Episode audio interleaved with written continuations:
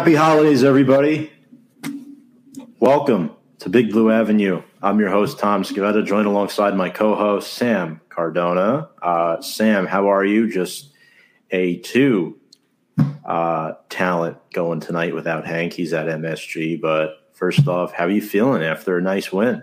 I'm feeling amazing. I think that was one of the best primetime games I think we've seen with the Giants for a long time. Um, it was just, it was amazing and it was very exciting. It was a good game. It was good back and forth.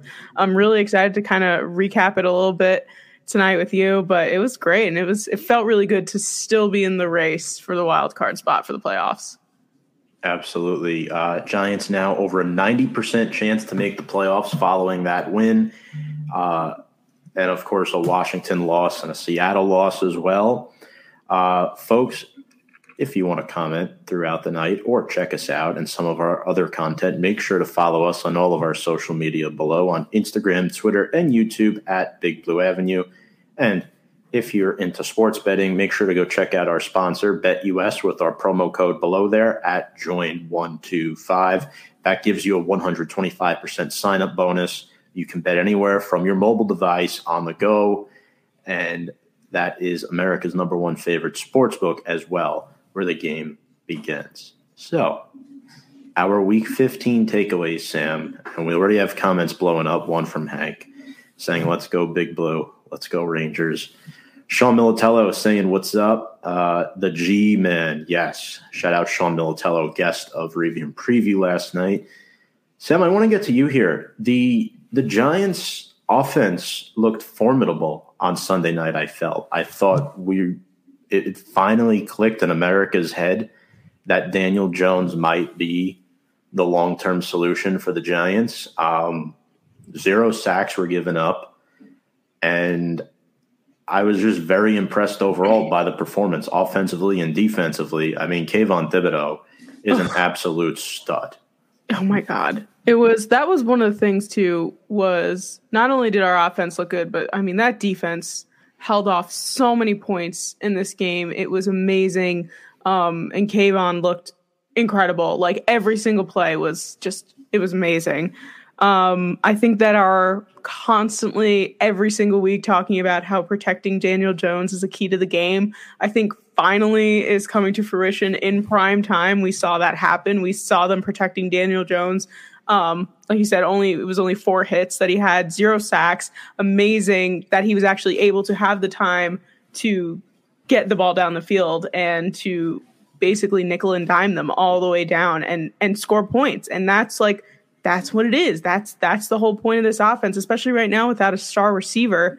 That's what's going to work. And obviously, I'm happy that this happened in prime time because now not only Giants fans are seeing it, other people are seeing it too. That like we've been preaching this for so long about how Daniel Jones is such a good player and the future in the quarterback position for the New York Giants, and no one has even believed us. And I even tweeted out Sunday night, I was like, hello, everybody who's now on the Daniel Jones trains welcome. We've been here forever. Like it's um, it's I'm happy that people were finally able to like see that that that's something that we've been preaching.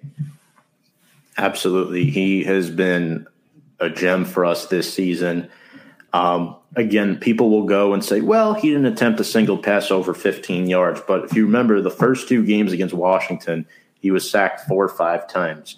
Sunday, he was sacked zero times. And part of the game plan was getting the ball out quick because Washington has a good front force. You know, Jonathan Allen and Daron Payne were factors. And again, it's not because of a potential limitation with Jones. It's more because A, when the pass rush gets to you, the wide receivers have less time to, to create separation from these DBs. And with the Giants wide receiver room, it's not good. It takes them longer time to get separation from these defensive backs. So that's why they had to get the ball out quick. I think mm-hmm. Isaiah Hodgins can potentially be a mainstay on this team next year. Sam, did you see that video of him in the locker room post game? I don't um, think I did. I think it was him. I, I, it was Isaiah Hodgins and Sterling Shepard was doing a little dance or something. Oh my god, I love that. Yeah, it was funny. That's awesome. Isaiah Hodgins too. I mean, like he didn't have like a huge game, but mm-hmm. constant, constant, reliable target. Like yeah. just always there, always available, and like that's someone that we need, even if he's not the star of the team. It's very, very important on our offense. Andrew Thomas, 35 pass blocking snaps, just one pressure allowed. Very impressed with him. Um, one key takeaway, though, it's a little bit negative. It's clear as day that both Jaylon Smith and Darnay Holmes need to be replaced next season. Neither of those guys are going to cut it long term here um, in New York, New Jersey. Uh, I spoke about this in my recap with Hank since he couldn't be on the show this week, Sam, but Washington didn't get robbed.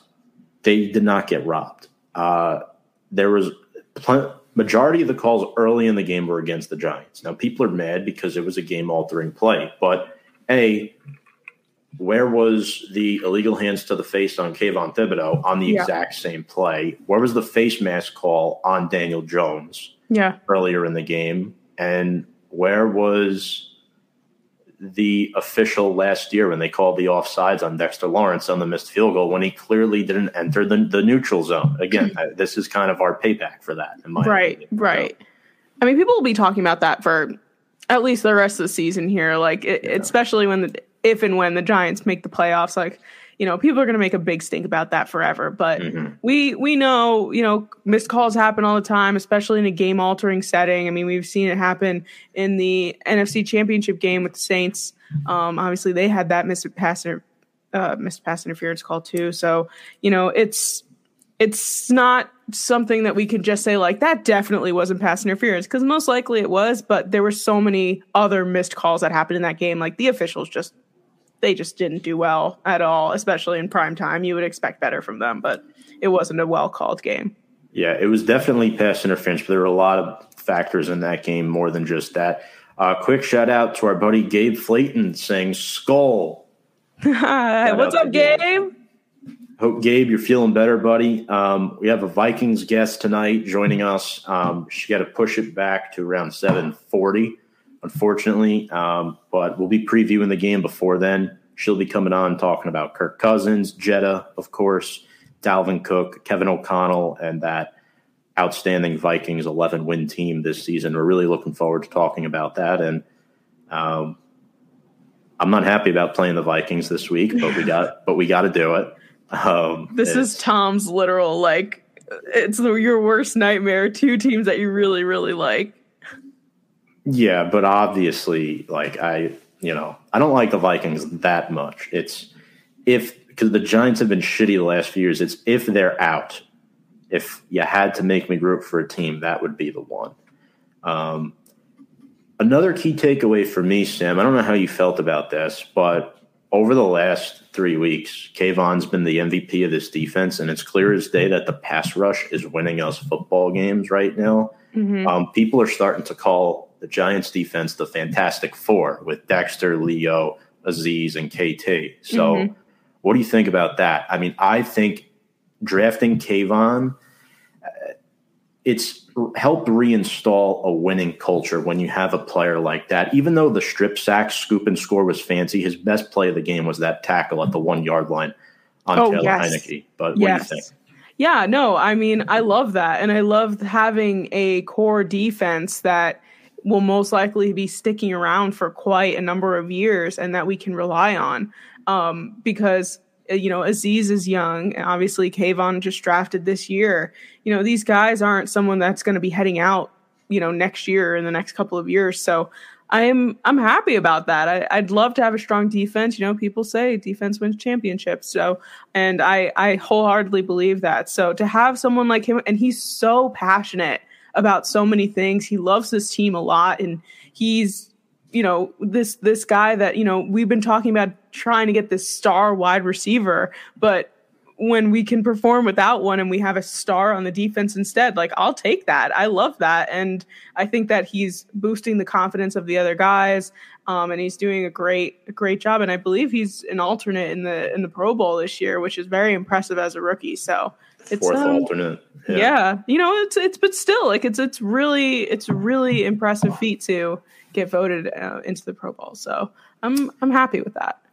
Quick comment from our buddy Tudo saying what's up. Massive up, salutes. and respects to Big Boss Tommy and Giants crowd. Favorite Sam, Merry Christmas, Happy Holidays, and God bless everyone from Italy. Thanks, Appreciate Tudo. Appreciate you, Tudo. And Sam, before we get to our player of the week, uh, yeah, you had some tea for us this past week. And obviously, there was a different look on the sideline for the Giants Sunday night. and it starts with the man running the show and head coach Brian Daboll. And apparently, you're not a fan of this.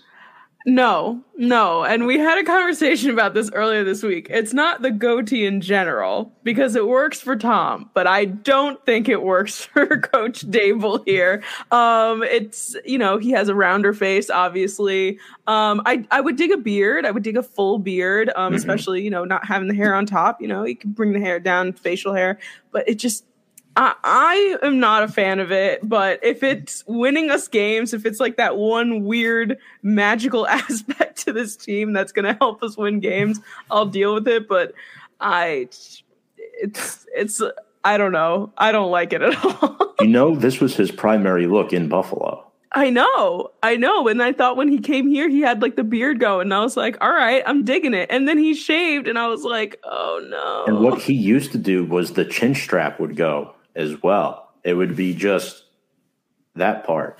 Yeah. Chin strap will be gone. Yeah. So yeah. Imagine that. I think that might look worse. Yeah, probably. but again, I'm I won't I won't say anything if no. it's gonna be this weird jinx of ours, but uh personally not the biggest fan of the goatee. Look, Sam, it's not common anymore. Every time somebody comes up to me, they're like, Oh, nice mustache. Like they don't see people with mustaches anymore. It's not common. I think doesn't Michael have one too? He has a mustache, right? My, yeah, no, he has a full beard. Yeah, he has a full beard. So and and he's had that now. Yeah, I haven't seen him clean shaven probably like four years. Wow, five years. So it's I'm used to facial hair. I'm a fan of facial hair, but just Coach Daboll might need to just grow out the sides a little bit. Um, let's get into our New York Giants Player of the Week. Now that we moved on from uh, Brian Daboll. Uh, Sam, our, week 15 player of the week.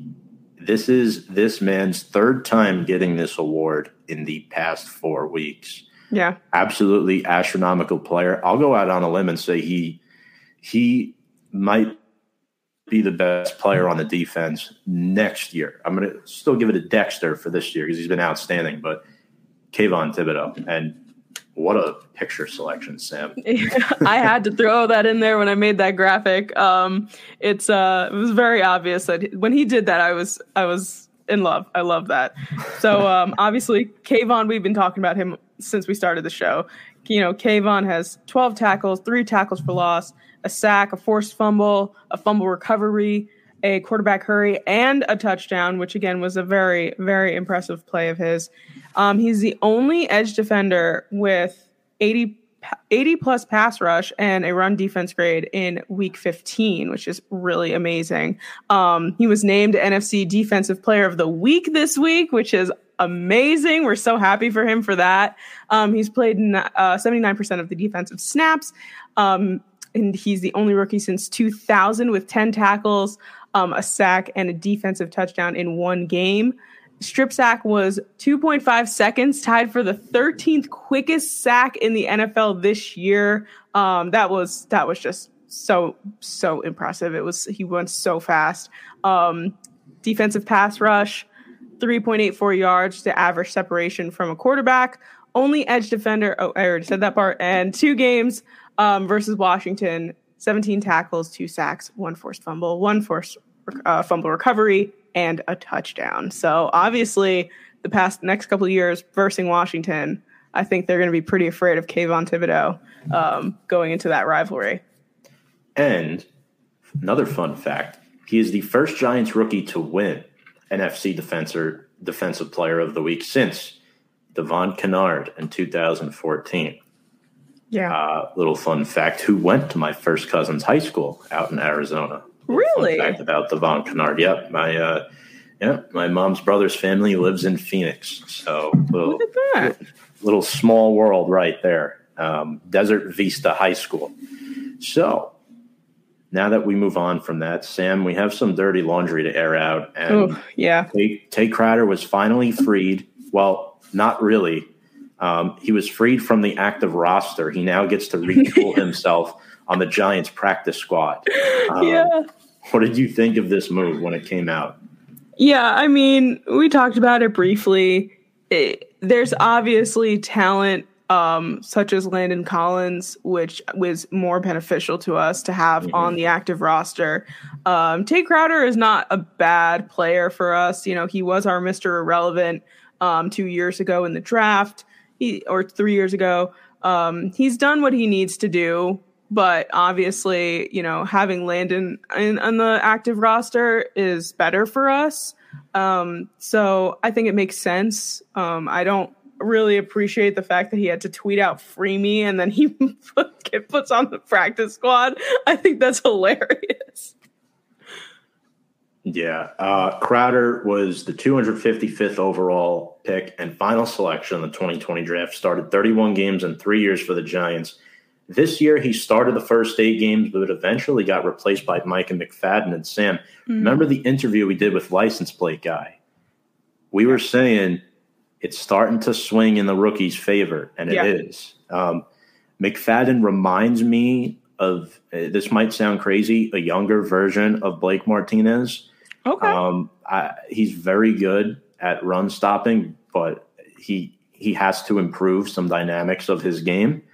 Um, but the bottom line here is that nobody's bigger than the Giants. Right. Uh, that was the bottom line with Tae Crowder he definitely exceeded expectations for where he was picked. But again, who knows? Maybe the Giants will call him back up for the playoffs. But Landon Collins takes his spot, though, Sam. How happy are you for Landon to be back on the Giants roster as a linebacker? Yeah. Yeah, and, and that's a, that's a spot that we obviously um, were lacking a bit in, especially after you know we had to lose Blake in the off season. Um, but I I'm happy. You know, he's familiar with this team. You know, I know it's been ever changing since he hasn't been here, but you know, I'd rather have someone who's a little bit familiar with the team than nobody at all. Um, I think that he's going to be great, and he's proved himself these past couple of weeks after we've brought him on. So, you know, I think that he can improve this defense and you know it's already re- getting really strong as it is and i think it's just another puzzle piece to add in there that can just make this defense even tighter even better than it already is absolutely and i think he had a really good game on sunday night playing in a season high 27 snaps against washington um, other moves this week for the giants they worked out former rams running back darrell henderson on Tuesday per Art Stapleton, along with uh, rookie out of Baylor, Abram Smith and Nate McCrary. Also, Saquon Barkley and Dexter Lawrence have been selected to the 2023 Pro Bowl. Congratulations, Saquon and Dexter. Yeah. Um, Barkley is second Pro Bowl. Dexter Lawrence, the first interior defensive lineman to make it for the Giants since 1990. What do you think of that? Just goes to show just goes to show how impressive Dexter Lawrence has been this year. That you know, you know, you always see these flashy guys, the, the wide receivers, the quarterbacks, the running backs making the Pro Bowl, but like it's really so much more special for some of these other guys, like an inside defensive lineman, to make the Pro Bowl because it's like that's how good he is. That's how mm-hmm. good and how effective he's been on the defense. So for us, so that's I'm very impressed and I'm really happy for both of them. Couple comments. Um, Tudo says, Tommy, do I recall my recommendations on last week regarding the Giants match against Skins? Things to do list to win. Giants must repeat same mentality to win against the Minions. yeah. Uh, Tudo was very bold about that last week. Deanna Karen saying hello. Hi, Deanna. Hi, friends. And uh, Deanna is a big Giants fan as well. Why can't I unpin her comment? There we go.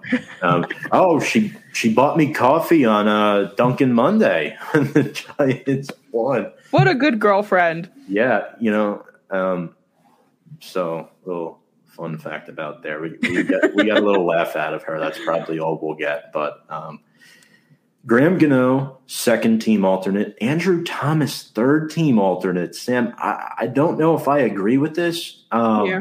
I, I thought he should have been at least a first team alternate for the Pro Bowl. Yeah, I mean Andrew Thomas has been one of the solid left sides of the line for I mean, and we've been talking about him for weeks in his entire season, talking about how much if he wasn't there, Saquon Barkley would not be able to perform and be a Pro Bowler right now. Like that is that's something that should definitely have correlated there. Um, I agree. I don't fully uh, agree with that decision, but you know, for him to be in there at all, I mean, I'm happy. It's not like he got snubbed, but still, I think that he he is so so impressive.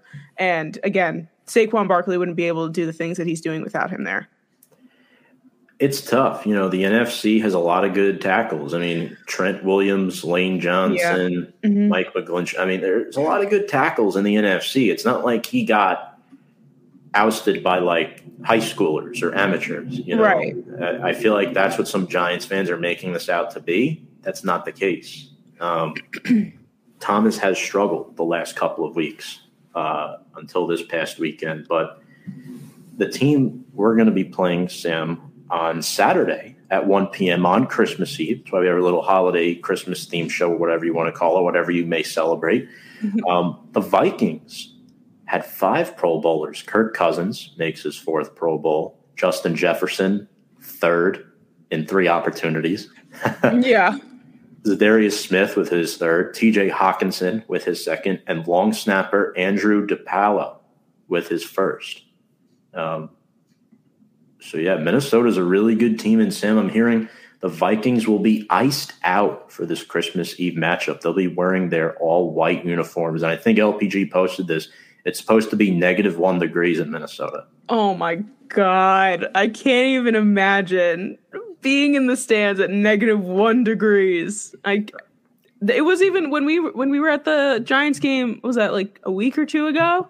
Uh, that one that Hank and I had both attended it was wet and rainy. I think it was like Chilly. maybe like 30 degrees. Yeah. And I was freezing. I mean, it was also wet and raining, but I was like, oh my God, at, at negative, oh, my thing just went out. But um, negative one degrees is insane. It is. It is very insane. Um, Gabe says Harrison Smith got snubbed. I second that. Um, I love Harrison Smith. Where does he have five interceptions this past year? Gabe, for me, and I'm sure you agree with this uh, as an analytical uh, person, the All Pros matter more than the Pro Bowls. I mean, Sam, let's be real. Isn't the Pro Bowl? It's just a popularity contest, right? The All Pros to me carry more weight. Absolutely. I mean, the Pro Bowl yeah. for many, many years was this touch, you know, football game that was like barely anything. Um, they're trying to make it a little bit more impressive now, and or trying to make it more fun with the different types of skills and whatever. And it's fun to watch, but uh, yeah, All Pro is is definitely something that's more impressive to me. And uh, the Pro Bowl has really lost a lot of its um, its uh, meaning yeah. behind it. I mean, it's still impressive to get selected for a Pro Bowl nonetheless, mm-hmm. but you're right. Popularity contest a lot of times. I mean, the fact Justin Jefferson's on his third Pro Bowl in his third year in the NFL, like he's just because he's that good also, and he like everybody it. loves yeah. him. Um, but yeah, it's also like he's that guy, and that's the guy you want to yeah. see in the Pro Bowl. You know, you're not going to watch it for some random person who just had a good year or something like that. You know. Yeah. That's a good point. I forget the Vikings play indoors now with the uh, U.S. Bank. Uh, is the, Gabe? You would know. It's a retractable roof. No, I, I can't remember. But oh, they play uh, inside. I don't think I realized that. I, I thought they played outdoors. I, it, it, has to be a retractable roof. Tommy Collins, very mature and experienced, but he's super slow feet. Yeah, he's not good in pass coverage. Uh, Coach Wink should utilize him behind interior linemen to close the gaps and avoid any surprise runs. He is a tackler, and that's the problem. Our linebackers can't tackle in the run game. That's why we're so bad. It's not our defensive line that's the problem. It's our linebackers, and Gabe confirms that it is retractable. Yeah. So I guess they do play outside sometimes, and I hope they close it this weekend. Well, we'll see. Football is in my opinion, again, I'm a little old school, but an outdoor game. I'd rather mm. freeze my butt off, not retractable. Oh, oh. okay. Wow, so it's just a dome. It's just a dome, or it's like an inside. like a stadium. But back to the series, the Vikings have had the Giants number. They lead the all-time series 17 to 12. They've won the last three meetings. Two of those victories came in playoff games, actually. Um, or two victories of the 17 came in playoff games, I should say. The Vikings won the last meeting 28 to 10 at MetLife back in 2019. The Giants have not beaten the Vikings since 2013. They won 23 to 7. That was the game where the Vikings randomly started Josh Freeman. Gabe, you'll remember this if you're watching, and he gave the Giants their first win of the season. But that game was technically um, I'm trying to remember. Yeah, the Giants were winless in that game. And the Giants have not won in Minnesota since 2004, technically, because remember, the 2010 road win had to be played on a Monday night in Detroit because a snowstorm damaged the roof of the Metrodome. Is Detroit like the like generic like neutral zone? Like that's where the where the Bills just were too. I mean, like I guess that's like the middle of the country enough, but isn't it more towards the east? Yeah. Interesting. Shout out Mike DeSanto, uh, co-host of Four Corners, our wrestling podcast, Mondays at 7 p.m. here on Review and Preview Sports Network, same network that we air on, Big Blue Avenue. Uh, yep, built where the Metrodome was. They replaced the Metrodome. Gabe says, "I wish they played outside." Gabe is definitely agree with you there. Kayvon is going to wreck Captain Kirk. Oh God, I hope so. Oh yeah, I hope so. And Kirk Cousins needs a lot of time to decide. That's why they run a lot of play actions and they have two bookend tackles and Christian Darrisaw and Brian O'Neill. They're both young. They're going to have their hands full with Aziz Ojulari and Kayvon Thibodeaux. That's a more fierce pass rush than anybody on the Indianapolis Colts. Yeah. So. Yeah, and I mean we saw I mean obviously the, the the Vikings just had that one of the most amazing football games of all time possibly this past yeah. weekend, but we saw the beginning they were struggling hard. I mean, Kirk Cousins basically sacked himself yeah. in the beginning of that game. So like, you know, and the joke is, you know, you know, like the 1 p.m. Kirk that like prime time Kirk doesn't play well, but 1 Daniel p.m. Jones Kirk, gets the same thing. Right. And now uh, well that's finally good that that's no longer well not, you know, we got to win a few more primetime games, but you know, Kirk Cousins is like this 1 p.m. master but obviously you know that he has his weak spots and there's there's the times within some of his play that yes he has a lot of weapons and a lot of amazing you know pieces of this team but if he can't get the ball down the field then can't get the ball down the field you can't score points that way so we'll see um, yeah kirk cousins is very good at getting the ball out quick um, i like kirk cousins a lot i think right now he's a top 10 quarterback in this league obviously towards the back end of that um, but yeah, he's very good getting the ball out to his receivers. I mean, we saw that on Saturday. But Hank has a little fun fact for us before um, we kind of break down this game. Did you know when the Giants traded for Fran Tarkenton, the Vikings used one of their first round picks on Ron Yary, who became one of the pillars of a strong Vikings offensive line during their 1970s Super Bowl runs? And that's part of the reason why I've never disliked the Vikings just because of the history there with Fran Tarkenton, played for both the Giants and the Vikings. So, mm. and again, growing up, my grandfather's a big Fran Tarkenton fan, and we always had that discussion: was he better on the Giants or was he better on the Vikings? So, it was always a uh, theory for discussion. And in this game, we have a battle of two rookie head coaches. We have Brian Daboll against Kevin O'Connell in my opinion, the two best uh, coaching hires right now. I think Mike McDaniel's a close 3rd mm-hmm. um, no, I love this. I love this yeah. storyline. I love the fact that we actually get to see also just the minds of two rookie head coaches going head to head because I think that's really interesting. Um, two teams that have obviously shown out incredibly this year and a lot of people really weren't expecting it. Like I know I wasn't I knew that the Vikings were going to be semi good, but I wasn't expecting them to be as good as they are now.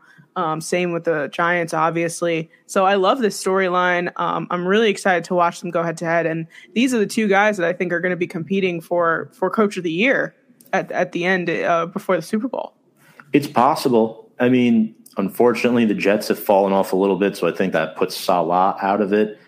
Yeah. Um, the Dolphins are already good, so I don't know if I'd consider Mike McDaniel. It, it could be Daboll or O'Connell. It definitely could be one of those two guys. And did you know, Sam, Mm. that Brian Daboll worked out Kevin O'Connell back in 2008? O'Connell was a young rookie prospect heading into the NFL draft. Brian Daboll was the quarterbacks coach of the New York Jets at the time. Wow. Brett Favre had just left, and Daboll flew out to San Diego to work out Kevin O'Connell. Wow. Well, there you go. I love that history even more now because, you know, maybe Daboll knows what he may or may not do based off of what he was as a player. Giants open up as four point road underdogs. Uh, Giants and Sam, one thing we always talk about the Giants is their red zone efficiency this year, how much it's improved. The Giants are now eighth in NFL red zone efficiency, scoring touchdowns at a 63.5% rate. Yeah. I, I love that stat because I compared it to last year. And last Yep. year, uh, we were in dead last. Yeah.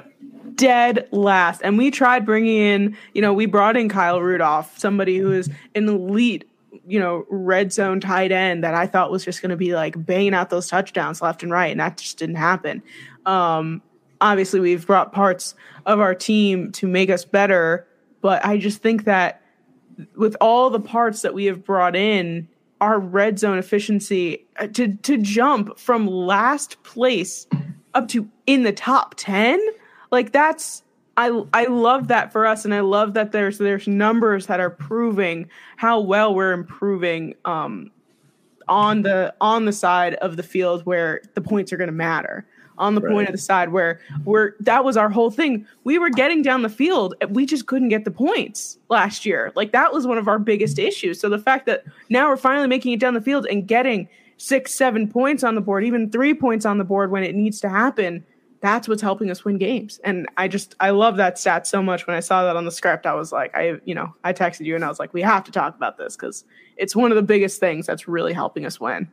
Yeah, it, it really is. And did you know that even though the Vikings have 11 wins this year, 10 of their games have come within one possession? So the Vikings, similar to the Giants, have done a good job at winning those close games and gutting them out. And it's hard for Minnesota sometimes because they'll have these leads, but the Vikings are the second worst team in the NFL in passing yards allowed. They're last in uh, total yards allowed per game, and they're 28th in the league with 25 points per game allowed. So they heavily rely on their offense.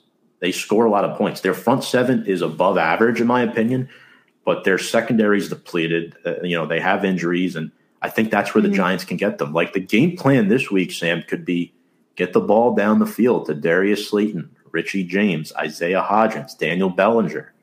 That Yeah, could be the game plan. We we could see Jones throw the ball 40 times potentially. Yeah, which honestly he can, and we've seen him do it uh, in this past week. Uh, not forty times, but like you know, we we've seen him. Him getting the ball down the field is very good as long as he's not turning it over, and he's not. He hasn't been turning the ball over, at least not as much as last year. So, I'm I'm very excited to see how this game ends up playing out. Yeah. Gabe says Vikings must have the best red zone D. Um, I'm not sure exactly what that stat is if the Vikings are amongst the top in that category, but I know they give up a lot of yards down the football field. Um, Larry Johnson saying, "Yer, what's up, Larry?" Uh, frequent commenter for us. What is up tonight, Sam? Tom, how are y'all doing? Garth, what's up, Garth? Thank you.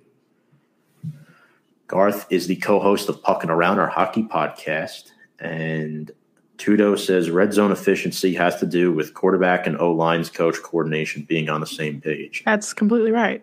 As a Completely rugby player, Tudo very knowledgeable about the, the trenches up front. Absolutely. Mike with a comment. Yeah, he's right. The progressions have improved. Did you see that 97 yard drive last week, Sam? Oh. I've never seen anything like it. It was beautiful. It was beautiful. We looked like a real football team. And like Yeah. that's what we've been trying to get to to like people who would respect us as even, you know, a team that's even uh, over 500 at the end of the season, which is something that's going to happen for us. Like that's that, like we can do that. And Yeah. it's it's amazing that how much Daniel Jones has improved with this coaching staff. It's it's inc- it's incredible. Yeah. And he's earned himself another contract, whether it's long term, short term, whatever it might be. Um, you can't throw a dart at the NFL draft at free agency and say this guy's going to be better than Daniel Jones. Not at this point. No. Um, definitely not. And our statistician, Brian McCardle, always coming in clutch. He's very quiet watcher. He'll throw in one or two comments a show, and here it is. Thank you, Brian. 16th best red zone defense. Denver number 1. Yeah. Interesting. Denver's defense has definitely not been their problem this year. Unfortunately, their offense has been the other way around, Brian. Broncos country, let's ride. But I will say, Sam, the Vikings are coming off a historic win on Saturday. They trailed 33 nothing at halftime to Jeff Saturday's Indianapolis Colts, only to win 39 to 36 in OT, clinching their first NFC North title since 2017. Kirk Cousins had four touchdown passes and a 64 yard touchdown pass to Dalvin Cook that tied the game at 36. Then Minnesota had to go for two and made it. Cousins sacked seven times. He was struggling. Did you get to catch any of this game? Because I'll be honest, I caught none of it, not a Yeah. single minute. And that Yeah. was not planned. It was unfortunate that this, out of all of the games that I didn't get to watch this past weekend, that was one of them. And people were telling me it was one of the best games of the season. Um, I tried to watch a little bit of the highlights, but, you know, the fact that they were able to come back in that overtime and it was so close. I mean, poor. Poor Matt Ryan struggling so much with these comebacks. You know, being up 33 points, you think that that's an automatic win. Um, but yeah, unfortunately, I didn't get to watch a lot of this game, and I it'll be a regret of my 2022 NFL season because it. I mean, that's the second game that the Vikings have had an amazing game. The the one against the Bills had me literally screaming and jumping at the edge of my seat because of how well they were able to come back and and perform. So we got to get out the one. You know, we'll get to the keys of the game, but coming out on top first is something really important for us to do with the Vikings. I agree with that. It's going to be a very, very tough matchup. Um, we do have our guest backstage. Bring her up in just one minute. Um, they won't be in position to pick another quarterback. Time to buy in on Danny. And That's correct, remind Mike. me, who said they'd make the playoffs? I did last year on the day of the Super Bowl. Yeah. My ass, as you can see, I'm wearing this Giants coat right now, but my ass was the one that decided to say the Vikings are going to the playoffs and going to win the NFC North. So, folks, for the first time ever on Big Blue Avenue, I'm going to skull to that because I'm going to give myself a shout out. Um, As you should. As you should. That was back in February. We were able to say that. But I mean, 518 yards of total offense. The Vikings are outstanding. They outscored the Colts 22 to nothing in the fourth quarter. They were so great. So Um, I'm excited. We got uh, meeting up with Dalvin Tomlinson again. That should be fun. Totally. Brian Connolly. I know he's on the practice squad, but he's a former Giant as well. And uh, one last thing here: the Giants have three playoff clinching scenarios this week: a win plus a Lions loss and a Washington loss, a win plus a Lions and Seahawks loss, and a win plus a Washington and Seattle loss. I don't think any of those are happening, but I'm I, I am hopeful that uh, maybe Washington and Seattle both lose. Sam, I think that's probably the most likely one. And maybe Sure. we somehow, some way, if we squeak out a win, that's Yeah. the most likely way for it to happen. Yeah, we'll definitely, you know, we'd love to win, but it might come to relying on a couple of losses. Absolutely. But at this time, we'd like to introduce our guest for the evening. It is Sally of the Bleav in Vikings show. And here she is. Sally, thank you so much for joining us tonight. How are you doing? Hi, guys. I'm great. Thank you for having me. got to show off the NFC North shirt. Okay, I thought I'd have a little more room. I'm good. Thanks for having me. Nice to meet you. Nice to meet you too. Um, thank you so much for answering my 11th hour message the other night. I was um, watching one of your shows. Now, I know you do a show with former Vikings uh, Bryant McKinnie, the left tackle. I do, yes. Uh huh. The big guy. So, can you plug your content and where people can find you, that, and then your other podcast as well? Sure. Uh, so, Bleav in Vikings, uh, which is B L E A V, um, because it's on the Bleav Sports Podcast Network. They selected that name before I came along, so I it's not my fave, but uh, so we do that with Bryant McKinnie, and thankfully, because of um, who he is and the social butterfly that he is, he gets tons of great guests. So we've had uh, we have some really awesome guests a lot of the time. Um, I've gotten to meet Randy Moss through that, Nate Burleson, Jared Allen, um, awesome guys. And then I have another podcast called Sports in the City, which is a little more lifestyle based, and I do that on the local sports network here, um, KFAN. So, but full disclosure, I didn't have that podcast this week, and that's the one I do a ton of prep for. So I'm not as prepped as normal. So bear with me if totally I mess something up because I didn't have time today. No problem. I mean, we have a decent amount of questions for you. Actually, one of my one of our good friends is a Vikings fan from New York. Oh, um, okay. And he's he's watching right now. So oh. there is another one of you in, in here. What's um, his name? Gabe Flayton. Hey, hey Gabe. Gabe. Yeah. Come uh, hang out. Why isn't he coming to the game? What a fraud. Yeah. Here he is. Hi, Sally, Vikings fan here in the comments. Um, yeah, he uh, he's a big Vikings fan. I think, think Gabe's dad is from Minnesota. I think that. I believe. Yeah, I think that's right. Yeah. Okay. Very cool. Yeah. I, when I was at the game last week, I heard you guys talk about it a little bit. So I'm still kind of emotionally recovering from that as well. So bear with me, but it'll be fun. Yeah. Um, speaking of that game, I'll just throw you right on the spot, Sally. Where do you rank last week's come from behind win in Vikings history? Well, this our season has kind of been uh, marked by come from behind wins this entire year. Obviously, this was a whole other level. I heard you mention the Bills game right before mm-hmm. um, I came on here, and I didn't think that anything would ever top that. And then just what few weeks, few weeks later, um, a month later, here we are. Um, in history, I mean, gosh, I think that this is. I mean, it's the one that is really sticking out for me. Usually, the Vikings have a history of it going the other way, like the other team having a huge comeback um, after they get off to a big lead, just like the Minneapolis Miracle game, or mm-hmm. I'm sure there's a ton I'm not thinking of. So this this is definitely uh, at the top of the list for me for comebacks. Yeah, definitely. Yeah, I, am I'm, I'm like my my secondary team is the Bills, so that was one of the hardest games for me to watch. Mm-hmm. it was it was tough, but the Vikings have really been impressive this year, and part of the reason for that is Justin Jefferson, and Justin Jefferson is just an amazing talent, and that will probably become a Hall of Famer one year.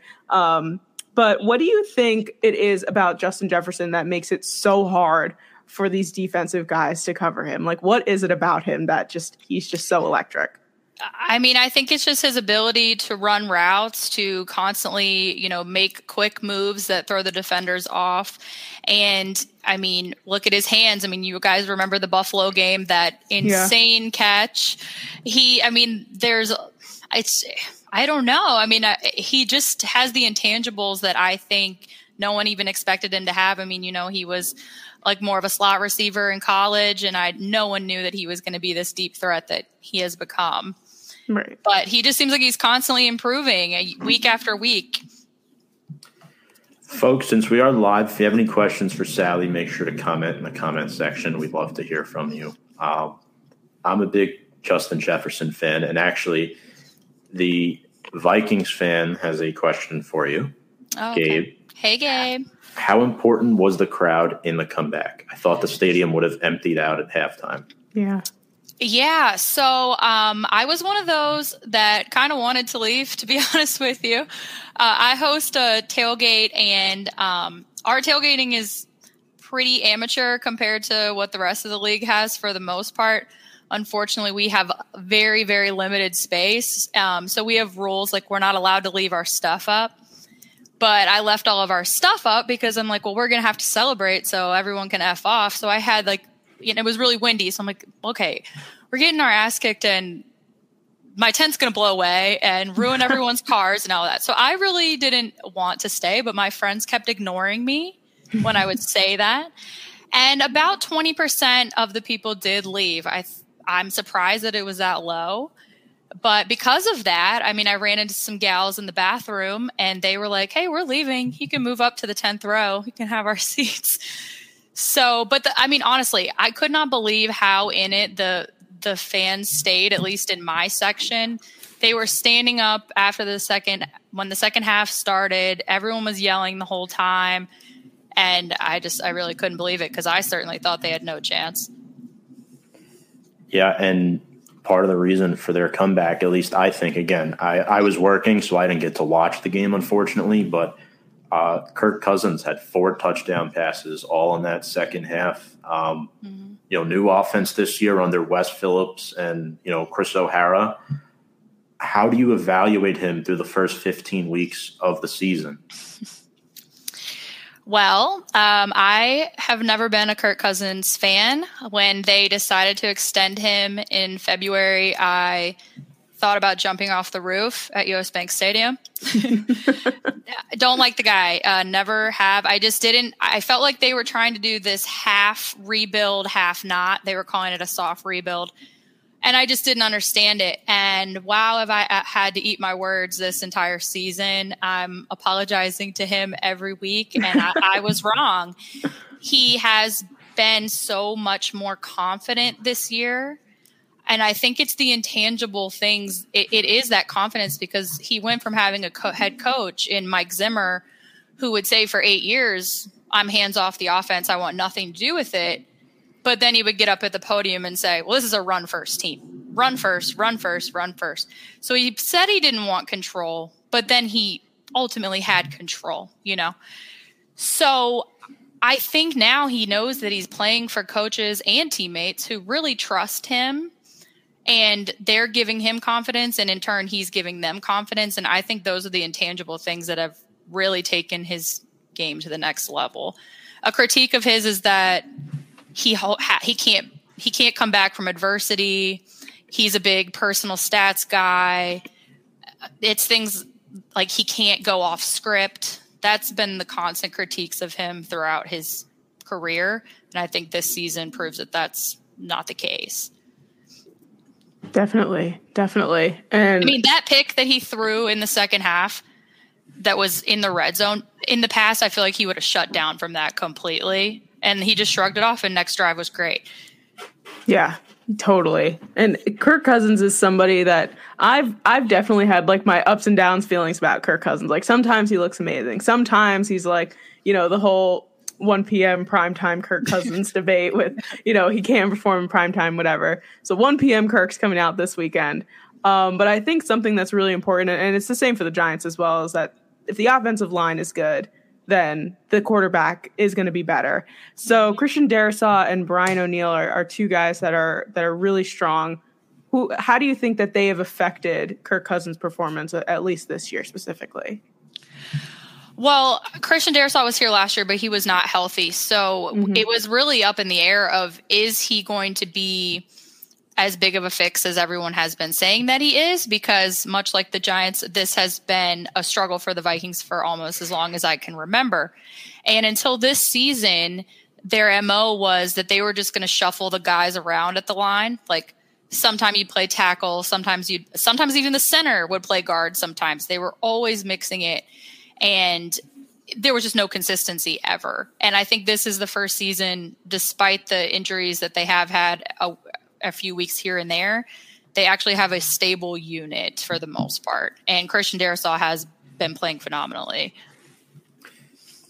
I'm happy to see that because I, I, like both of those players, but it is unfortunate. I know Garrett Bradbury got in a car crash Saturday mm-hmm. night and he's out for Saturday's game. I mean, mm-hmm. who do you think steps up in his place? Well, um, oh my gosh, the man's name is escaping me right now. It starts with an S. Yes, yes. Uh, he played decently last time that he had to play. I mean, whenever you have a backup coming in, it puts more pressure on the guys around him, obviously, uh, to step up. I don't know a ton about um, the Giants pass rush. You guys will have to fill me in on that. But I think that's a, a big benefit of having TJ Hockenson now is that that um, helps Kirk's ability to get the ball out faster because there's less guys to cover TJ now. With you know, you've got at least two or three on JJ at all times. It gives him um, more options to get a ball out quick. Definitely. Another comment here from Gabe Quick. Ed Ingram, can he stop tripping Kirk Cousins? If not, can we bring back Dru Samia? You don't really want Dru Samia, really? I forget where he's no. playing, but he's doing pretty well, I think. I mean, better than he was. I couldn't tell you where he is but, now. That's how irrelevant he was on Minnesota. I know he's is playing somewhere because uh, maybe it's the Jets or something. He's he's definitely playing somewhere. And like most guys that were in the Vikings offense over the in the Mike Zimmer Zimmer regime, they play better when they get to um, other. Okay, I should have known, Gabe. I'm sorry. they they play. It caught me off guard. I'm just getting to know you. Uh, they play better uh, when they get to other places because they are not so restricted in what they can do, and they're not scared all the time that something's going to happen. I'm gonna I'm gonna ad lib some some questions off our of our script for a second. But you mentioned T.J. Hockenson, um, and a couple weeks ago we played the Lions, so we had Lions player uh, Lions um, fans on, and uh, you know we asked them how they felt about losing T.J. Hockenson. How how did you feel when you found out that you received T.J. Hockenson from you know a rival like the Detroit Lions? Well, it I mean my first instinct was I mean I was shocked for, for one. Um, right. But at first I was like, oh gosh, I traded with Detroit again because in the draft. Uh, the Vikings had the 12th pick, but they traded that to Detroit and moved back. And so at this point, Detroit has several Minnesota Vikings picks going forward. And in my opinion, Detroit is trending up. Um, so we'll see how that plays out in years to come. But for now, I mean, there has been um, an issue finding consistency at tight end for the Vikings for a number of years. They drafted Irv Smith, gosh, at least five years ago, and it just hasn't worked out. He can't stay healthy. And so that was a position of need. And so I really like to see them go out after a big name like TJ when they're in the situation that they are, where they pretty much had the North. They were on their way to winning the division at that point so I, I I thought it was a bold move, and so far I like it because he does draw so much coverage. I mean, you can't cover him, JJ, Adam, all of them at the same time. It's somebody's pretty much always going to be open. Yeah. Somebody mentioned Osborn. I think it was Daniel. Yeah. Yeah, I didn't mean to disrespect Osborn by any means. Yeah, no. Um, I, I think another thing I wanted to ask you too was defensively. You know, a lot of additions this offseason. Jordan Hicks, uh, mm-hmm. Za'Darius Smith, and um, Harrison Phillips from the Buffalo Bills. Those three guys, um, they've done a good job. I think helping the front seven. As I know, the back end of the, of the defense is definitely a concern for me, at least. But talk about those three players. Um, because I think did Hicks replace Nick Vigil? I'm trying to remember if he was. I don't think he was on the team last year, right? He came no, over. He was. Yeah, he okay. came over, and then the other ones that you mentioned. Well, again, I mean, they did they changed the whole def- the whole scheme this year, so that was concerning because what's that going to look like? And also, Danielle Hunter, after the last two years, he missed an entire season, and then he missed the majority of a season it, what was he going to be like? And Za'Darius coming off a major injury with the Packers as well, didn't really know what to expect from any of those guys. So despite the yards that they've been giving up and um, the points, it, those guys, I guess, at least. I mean, Danielle's been great. They ha- he hasn't had the sacks that he's normally had, and Za'Darius started out with with way more sacks, and it's cooled off. I think hopefully they're going to get back to that, running the blitz more often. Um, they played a lot more man coverage last week against the Colts than they have by far. So I hope that they're going to start getting back to that stuff. But yeah, those guys have made made a huge difference for sure. Yeah, totally. There, kind of forgot a- who else we talked we're talking about, but um, yeah, I didn't, and I didn't think that those were not not to disrespect any of those guys, but that was another reason I didn't really see the Vikings um, getting further than a wild card and maybe maybe a first round game because I didn't think they made enough upgrades that it was it was going to make a big of enough difference. But I was wrong about that too, and I love being wrong about the Vikings. so real quick, I keep seeing some some puppy ears down. Yeah, we have a, a needy Boston oh. Terrier here. Who so has cute. To be, has to be in the center of attention. So I love that. Yeah. Love it. Um, but so you have a lot of obviously, you know, some reoccurring pieces, but one of the newest pieces of your team is Kevin O'Connell, um, this rookie uh, head coach who obviously the Giants are also um, have with Brian Daboll, so two rookie head coaches going up against each other. Um, but coming in, you know, you guys got 11 wins, and you know it's it's very impressive with somebody coming in that quickly and and performing that well. So, how happy are you with Kevin O'Connell, and what are you expecting from him for the rest of the season? Well, just on the record, I de- I wanted Daboll to be the Vikings coach. I really? was there campaigning for it like every day. That's who I wanted, just because of the improvements that we saw in Josh Allen because of him, and I yeah. really wanted them to go that route. But it ended up working out with Kevin O'Connell so far. Obviously, uh, he just, I mean, when they let go, they decided to go a new direction in the off season. Something that they just kept preaching was culture collaborations. There was like five C's. They're escaping me right now. And um, honestly, a lot. Mike Zimmer got a ton of blame for a lot of things that maybe necessarily weren't completely fair. But a huge issue was that it just wasn't a good locker room, mental health wise, for a lot of people. There was um, just a lot of cold shoulders and a bad environment and I think we can all relate to that in our own personal personal employments. If you're working somewhere where you're not happy, it carries on and it's contagious. And this, you know, for them, it's their job. So I can see how that was happening. So to have not only a switch from a defensive head coach to an offensive head coach, but somebody who is 30 years younger and can actually relate to these guys on a different level. I mean, he's only like a few years older than a lot of them, you know, and it just, I think it's easier for him to communicate. Plus, he just has a different attitude, and you can tell that they want to play hard for him. And in winning these extremely close games down to the wire, I think they've found the confidence that they can win them. And that's just another one of those intangible things. They know their coach believes in them and they believe in each other as a result of that. So, it's a good answer. Uh, we actually have an off the cusp question here from Henry, who we all know as Hank, our third co host who couldn't be here tonight. He asked you this question. Um, Hi, Sally. Quick question. Which team in the NFC scares you the most? Um, I don't think I can pick just one. I, I guess I'm going to say if I have to pick one, it's going to be Philadelphia. Yeah. They're obviously all of the reasons that we know Jalen Hurts and how um, talented he is and how hard that that offense is to cover. It also the Vikings got blown out by them uh, in week two, but really at the core of it, it's just that the thought of playing in Philadelphia makes me physically ill. Yes, uh, we, we had our NFC Championship game there and 2017, and it was just brutal. Um, I think we all have PTSD from them uh, physically assaulting us and throwing poop at us and everything else. So I don't know if anyone can take that. So we're used to it. They're ruthless. We're oh, they're terrible. They're terrible. They were throwing like 24 ounce frozen beers at our head and stuff.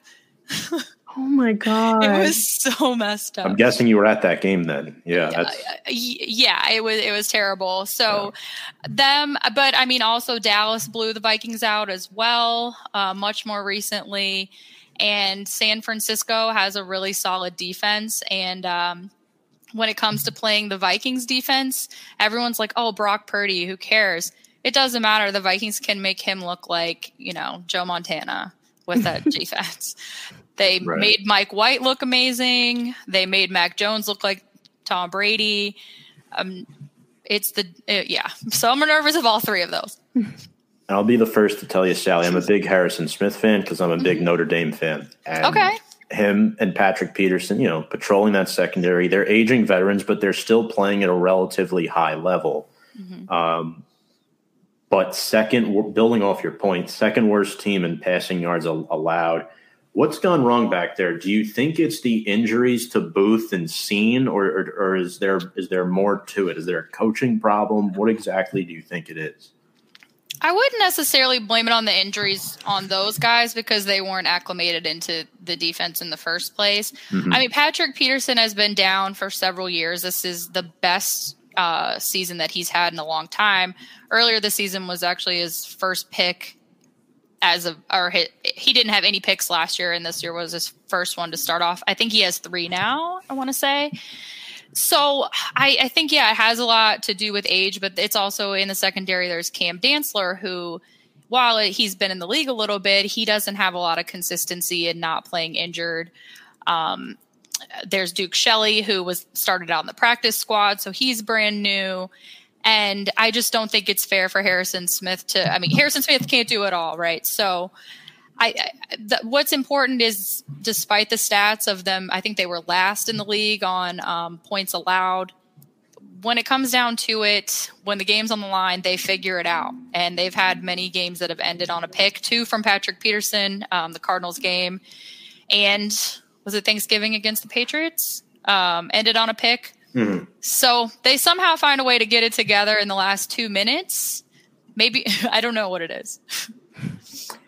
quick comment here before we get to Sam's next question. Completely agree. Harry Styles is the guy. Oh my gosh. Like that was supposed to be an insult. You guys know about that, right? uh, O'Connell. Yeah. Like, yeah, a, a But who little said bit. it? Oh, I don't know. I don't know where it originated One of from. your coaches said it at the podium. oh, one of our coaches said it. Well, we do have Andre Patterson, but I don't think he was there. While, Gabe, hit us up and tell us who said that. by the way, we love Andre Patterson. Just a heads up. Oh yeah, he's gr- he's. how Oh, could you- Martindale. Wink. Martindale. Uh, I'm, I'm not surprised. So he said that he's just a blue collar guy and he's playing against Harry Styles.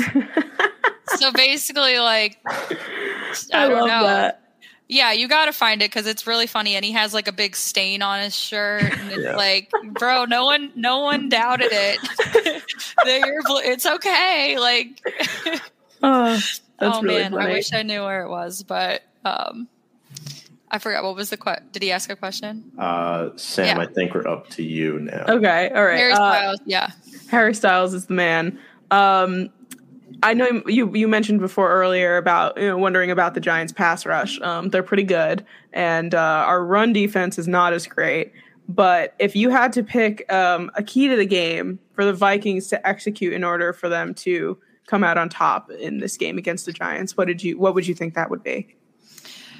Well, let's see. It, it's it's going to come down to the wire, no matter what. It it it definitely is. So I don't know if there. I, I think it's going to have a lot to do with uh, with Daniel Jones and how he how he plays. I know he hasn't had the best. I know he's a polarizing figure in you guys' world, um, as always has been Kirk Cousins. So I think it depends what kind of success he can find. Um, I know you said the run defense is better, and so I think it's important for Dalvin Cook to be able to get off to a good start, so he can open up some other things, and just not to be cliche, but whoever makes the least amount of mistakes, really, because I think that both of these teams are so close to being they could flip either way, right? Like the Vikings are so close to being, you know, two and nine instead of eleven and nine. So we'll, we'll see. But I, I think also, sorry, I wanted to mention this. Another big thing is that at this point, yes, the Vikings could move up to the two seed, but they're pretty much stuck at a three. I can see after the emotional win that they had last week, and being that their seeding can't change that much, that they might get a little complacent after that whirlwind, whereas the Giants still have a lot to play for. And so they know that that they're running out of time to get into the playoffs and that they need help from other teams. And so being in control of your own destiny is a huge motivator. So I think that very well could determine the pace of the game, really. At least it should. It should. Yes. but they don't really, always do that. I think for me, also, we're both, just for the record, I know you mentioned Daniel Jones. Both of us are pro Daniel Jones. Okay. Um, you know, lowest interception rate in the NFL this year. We're definitely um, clinging to that. But my key to the game, Sam, mm-hmm. is pressuring Kirk Cousins because I want to get into our pass rush a little bit and how important it is because our secondary is atrocious. Um, but you know, we lost our best corner returning a punt um, in Adoree Jackson. Xavier McKinney, our young star safety, got into an ATV incident on the bye week, so he's out. Um, what? Yeah. Yeah. We have DoorDash corners, essentially. We have Fabian Moreau, who's bounced around the league and uh, Nick McCloud, who's a special teamer who dropped an interception. Um, we had a, we had a linebacker say "free me" a few weeks ago, and he got waived recently. Um, nice. so for me, it's pressuring Kirk Cousins. It all relies on Kayvon Thibodeaux and Azeez Ojulari against Christian Darrisaw and Brian O'Neill. Those are matchups that I'll be watching. Darrisaw is the second rated lineman in PFF in the entire NFL. O'Neill is sixth. That's how good these men are. Um, if the Colts can get seven sacks, though, can the Giants get their way to Captain Kirk? That's what I want to know because Thibodeaux has what, Sam? Three sacks, but he should have more. We yeah, should have more. Absolutely. He's gotten close so many times. I mean, Sally, I'm sure if you watched the Sunday night football game, mm-hmm. you saw Kayvon Thibodeaux play. Oh, for sure. He's a beast. And Azeez Ojulari, strip sack master. I mean, those two guys need to get to the pass rusher. And I think Dexter Lawrence too, who's having an All Pro type of year. Who um, Dexter Lawrence got to play next to Dalvin Tomlinson for two seasons when Tomlinson was a giant. I think he learned a lot from Dalvin Sam, and I think that has helped him. Um, he has the best pass rushing grade out of any defensive tackle in the NFL, nose tackle specifically, I should say. So that's my key to the game. I would say that my key is has to do with the opposite, almost the opposite is like making sure that secondary gets good enough to cover Justin Jefferson because he is probably one of the scariest people on that team, and he's going to run all over us if we don't contain him. Yeah, I agree with both. the pass rush will be very important yeah. for sure. That's that's a good point. To, to, making sure Justin can't even get open. Yeah, really, it's going to be yeah, it's a big thing. yeah, we'll see we'll see. It's going to be interesting. It's always interesting, regardless. Also, random question: Sal Spice. Where did that originate from? That that name. Oh gosh, I don't know. It, it's like it's it's been around for a really long time, but it started um, when I was like in fifth grade. Is it a Spice Girls Spice reference? It, originally, it was yes, and it's just evolved over. I was looking at it the whole segment, and I'm like, I'm wondering, should I say something now? Should I wait? I'm like, oh, okay. yeah. I wish there was a better story, but yeah, it's it's just stuck, you know. Like it. I, I like it though. Um, Gabe says KJ Osborn on bubble screens is a new little wrinkle that I love. Also, Sally, do you think Thielen is losing a step? Hmm. Yeah, KJ really stepped up, and he had big games last year where he stepped up for a play here and there. Like I know when they played Carolina, he got a, a game-winning touchdown in overtime. That happened a few other times, but this last week, um, was new for him being that involved in the offense. And those are the opportunities he's going to get with Justin Jefferson being covered. So, um, very happy for him there. As far as Thielen goes, yeah, I've, I've kind of felt like that um, for the last two years, but it's hard for me to say if that's not necessarily him and his skill level, or is that that Justin Jefferson is just getting so much attention all the time. I'm not smart enough to know the difference. So we'll yeah. see. It'll be interesting to see what happens in the off season um, because I, he's going there's going to be contract decisions with him. So we'll know more soon. He has scored three touchdowns in the last four games. There's, yes, there is that. Um, you know, Gabe used to joke around with us in the past that Kirk Cousins had Thielen vision. Uh, but now that's changed a little bit. But well, uh, yeah, and that goes to I think now he just had Cousins has more flexibility to change the plays. I mean, he just came out and said he wasn't even allowed to call timeouts in the first three years that he played for the wow. He didn't even have that much flexibility. So yeah, when I mean, Kirk Cousins isn't isn't the kind of guy he's not a tom brady he's not an aaron rodgers as far as personality goes where he's going to say i'm taking at least previous to now i'm taking control of this team i know how we're going to win and i'm going to do it now he has the confidence and a coach that lets him do stuff like that um, so yeah he did have Thielen vision for sure and wear chains on the airplane yeah. I'm shirtless. Who knew? Who is this guy? that was Who funny. Is, that was hilarious. I, I, can't see Daniel Jones doing that. Like no, ever. no way. Listen, I would have bet my life that Kirk Cousins would never be anywhere close to. Uh, that was That's another true. thing. At the beginning Maybe. of the season, I'm like, okay, it feels really weird to be like four and one, but Yeah. what feels more strange is that I think I kind of like Kirk Cousins Yeah. as a person. Yeah. My favorite thing with him is you What? like that. I mean, You 'cause like that? granted, he played for Washington, so we used to Mhm. play him two times a year for sure. Yeah. Right. So we are familiar with him to an extent. But Mhm. Sally, just one or two more questions here before we let you go. Sure. Um, couple players to watch for the Vikings, maybe one on each side of the ball, and then maybe one for the Giants that um, people should keep an eye on this Saturday. Okay, well, I mean, I feel like the offense is so self-explanatory. Mhm. I, I, I don't, oh, gosh, I don't want to be so cliche and say Justin Jefferson, but because of the reasons you guys just mentioned, Yeah. if he doesn't have a big, a huge game, there's a problem. And he's at over 200 yards um, the last two weeks, right? So Mhm. maybe he can get 300. I don't, I don't know. We'll see.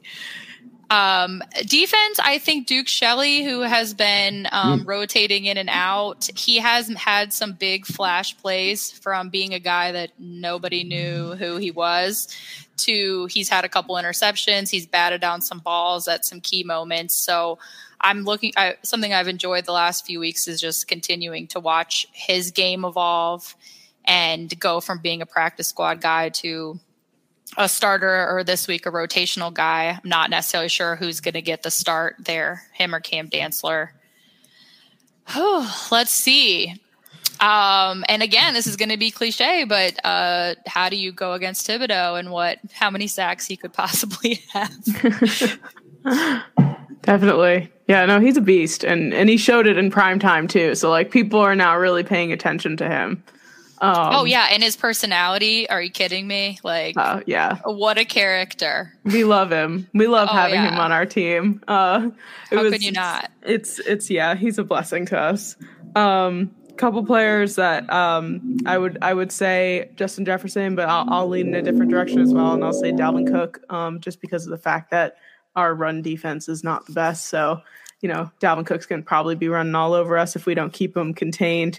And uh, on the Giants side of the ball, I'll say Daniel Jones. He's he's been some incredible human being recently, and and we've been seeing him play left and right for this contract and and doing everything he can. So I'm I'm going to be interested to see how how well he can against a vulnerable Vikings defense.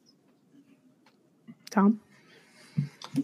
Yeah. Um, for me, I'll start with the Giants. I like Isaiah Hodgins a lot. Very under the radar receiver who was with Daboll in Buffalo. Giants have claimed him off waivers, and in the past five weeks, he has two touchdowns. So I'm really excited about him. Um, I also think Dexter Lawrence as well. You know, six and a half sacks, 53 pressures from the nose tackle position is unheard of. Um, first time Pro Bowler. Then for Minnesota, I think um, I, I was going to say Dalvin Cook, but since Sam took him, I also like the combo edge rushers, Za'Darius Smith and Danielle Hunter, kind of opposite of what we talked about for the Giants, because Evan Neal's a rookie. I don't know if he's ready to take on that task.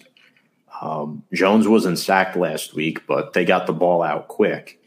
Um, that's why his yards were so limited, partially. And then Za'Darius Smith, third Pro Bowl appearance, 10 sacks. That concerns me a lot. He has a really good first step and I think he could cause some problems for Andrew Thomas. And obviously, going to throw some love for Harrison Smith. I mean, there's so many guys in the Vikings we could talk about.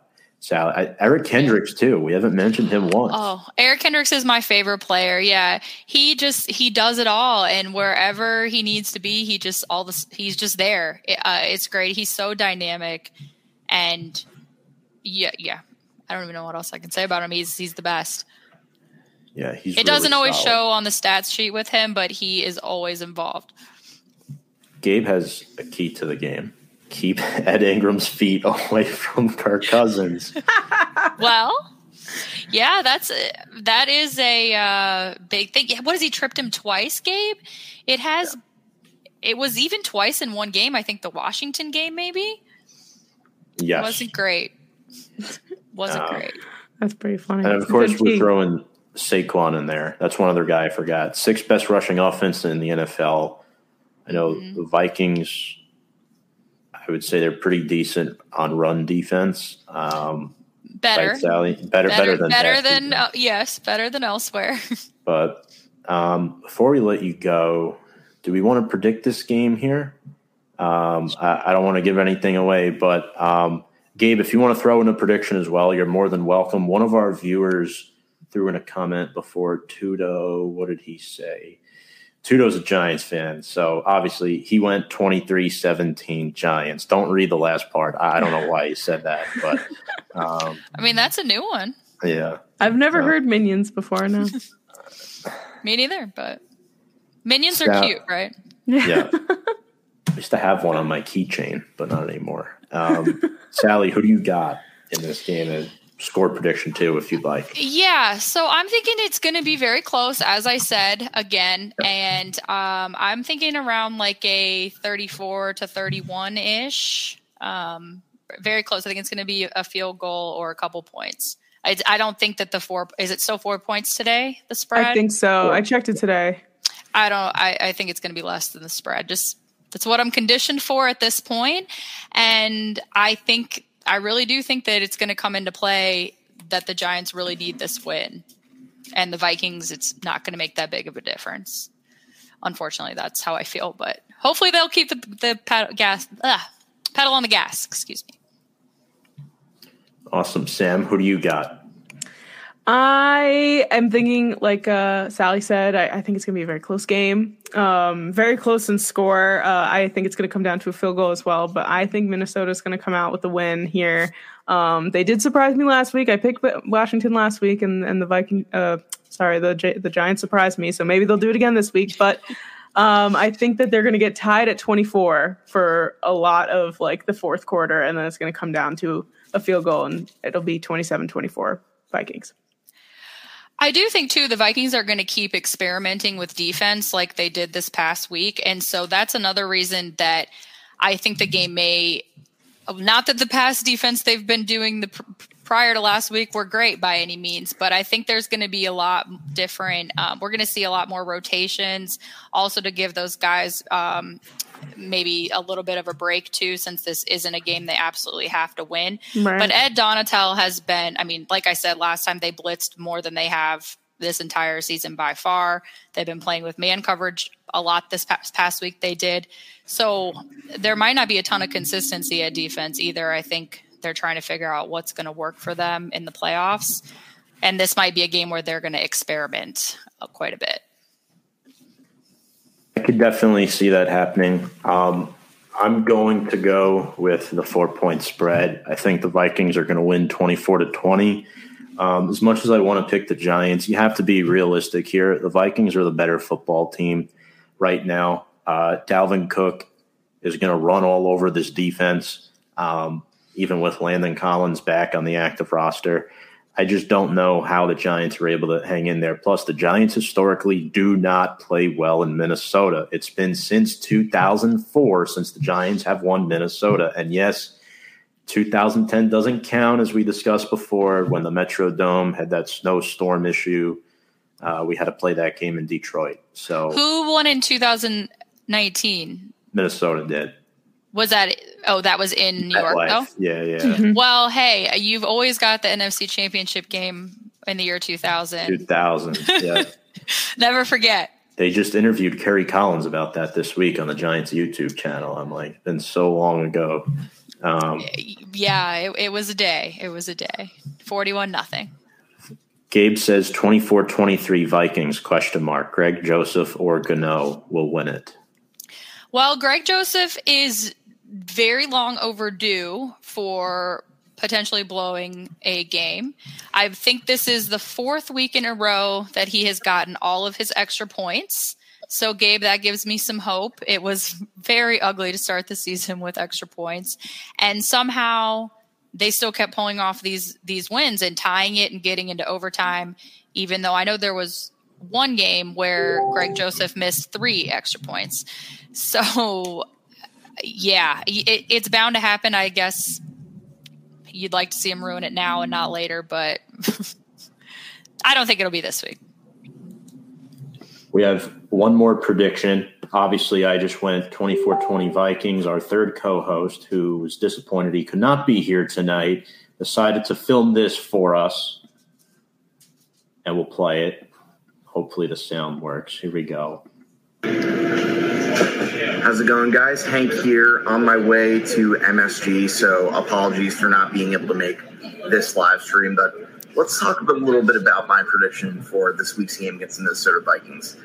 I wouldn't say that an upset is necessarily out of the realm of possibility. I mean, we've seen some crazy wins from the Giants all season long, and you know, you look at what happened with Washington, you definitely have to feel slightly more confident.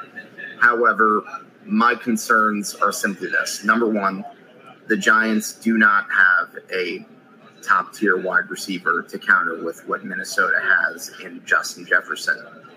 Number two, we also are without a true number one corner because it doesn't look like Adoree Jackson will be playing this week in Minnesota. So Unfortunately, I do not see a win, but I think the Giants can probably make it a close one.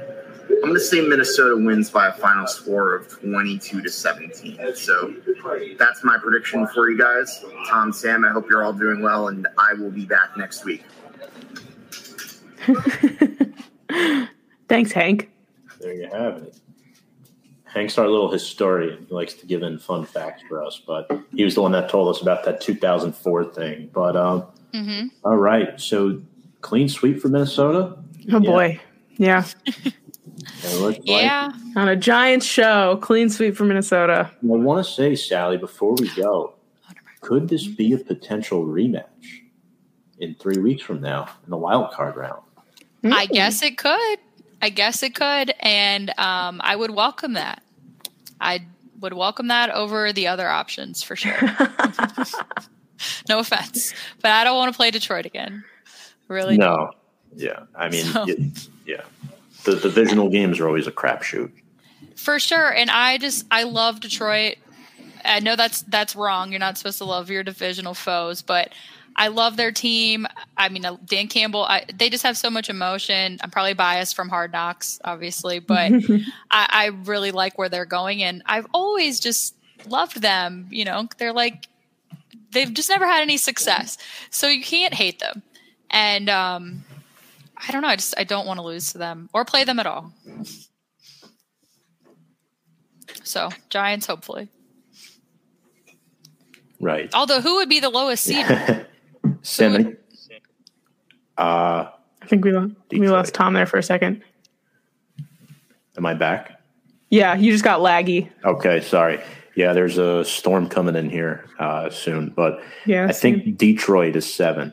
But if so, if San Francisco leapfrogs the Vikings, which is possible, mm-hmm. be a three-six Giants Vikings matchup. Right. Okay. Got it. So that's how that would work. I, I don't think a two to seven is likely unless we lose two out of three, which if the Eagles bench all their starters week 18, I think we probably beat them. Right. And they probably will. I mean, right. probably. at least with Hurts in his the situation he's in. Possibly not playing. Yeah. Right. But we will see. Sam, anything you want to add here before we let Sally go tonight? No, but you were a great guest. Thank you so much for oh, coming oh, on, you. especially at the last minute. Uh, Thank you. I wish I wish I prepped. I was really just uh No, you were living great. it there, but thank you. It's really fun.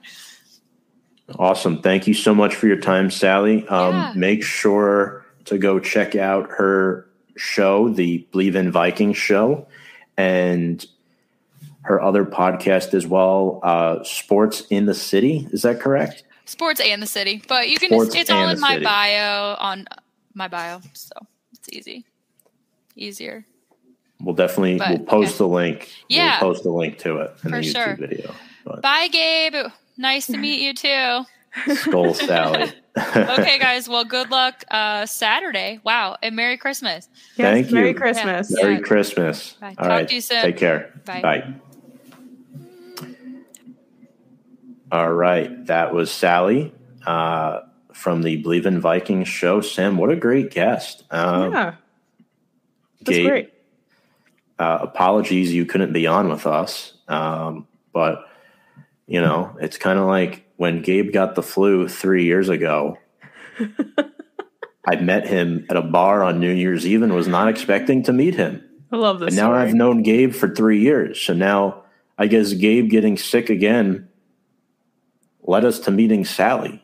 As, as, shitty as that sounds, like Gabe's immune next time- system is like fate. Gabe's immune system makes things happen. is it? Yeah. Well, Gabe and Sat next time, if the Giants play the Vikings in the playoffs, we have to get both Gabe and Sally on here together potentially to talk about the playoff matchup. We might have a, a packed house if the Giants play the Vikings, but um, hey, I wasn't right. Technically, Tudo did pick the Giants. Yeah. All right. Even we got we got one giant in there. Yeah, we got one Giants. But um, Sam, any final thoughts here before we sign off for the night? I know we're about to catch some Thursday night football, Jaguars Jets. So Yeah. No. to that. Um. Nope. Just that. Uh. I'm excited for a weekend filled with football on the holiday weekend. Um. A little little nervous for um for this game upcoming, but I think that we're gonna put our all into it. And um. Yeah. I hope everyone has a wonderful holiday this weekend and um enjoy some time off. Hopefully. Absolutely. Um, happy Hanukkah, Merry Christmas, Happy New Year. Obviously, we'll be back next week before the new year starts.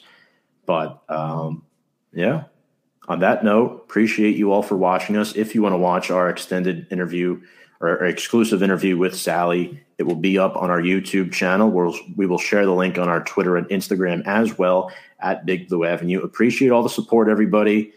We'll be back next week. And without further ado, let's go Big Blue.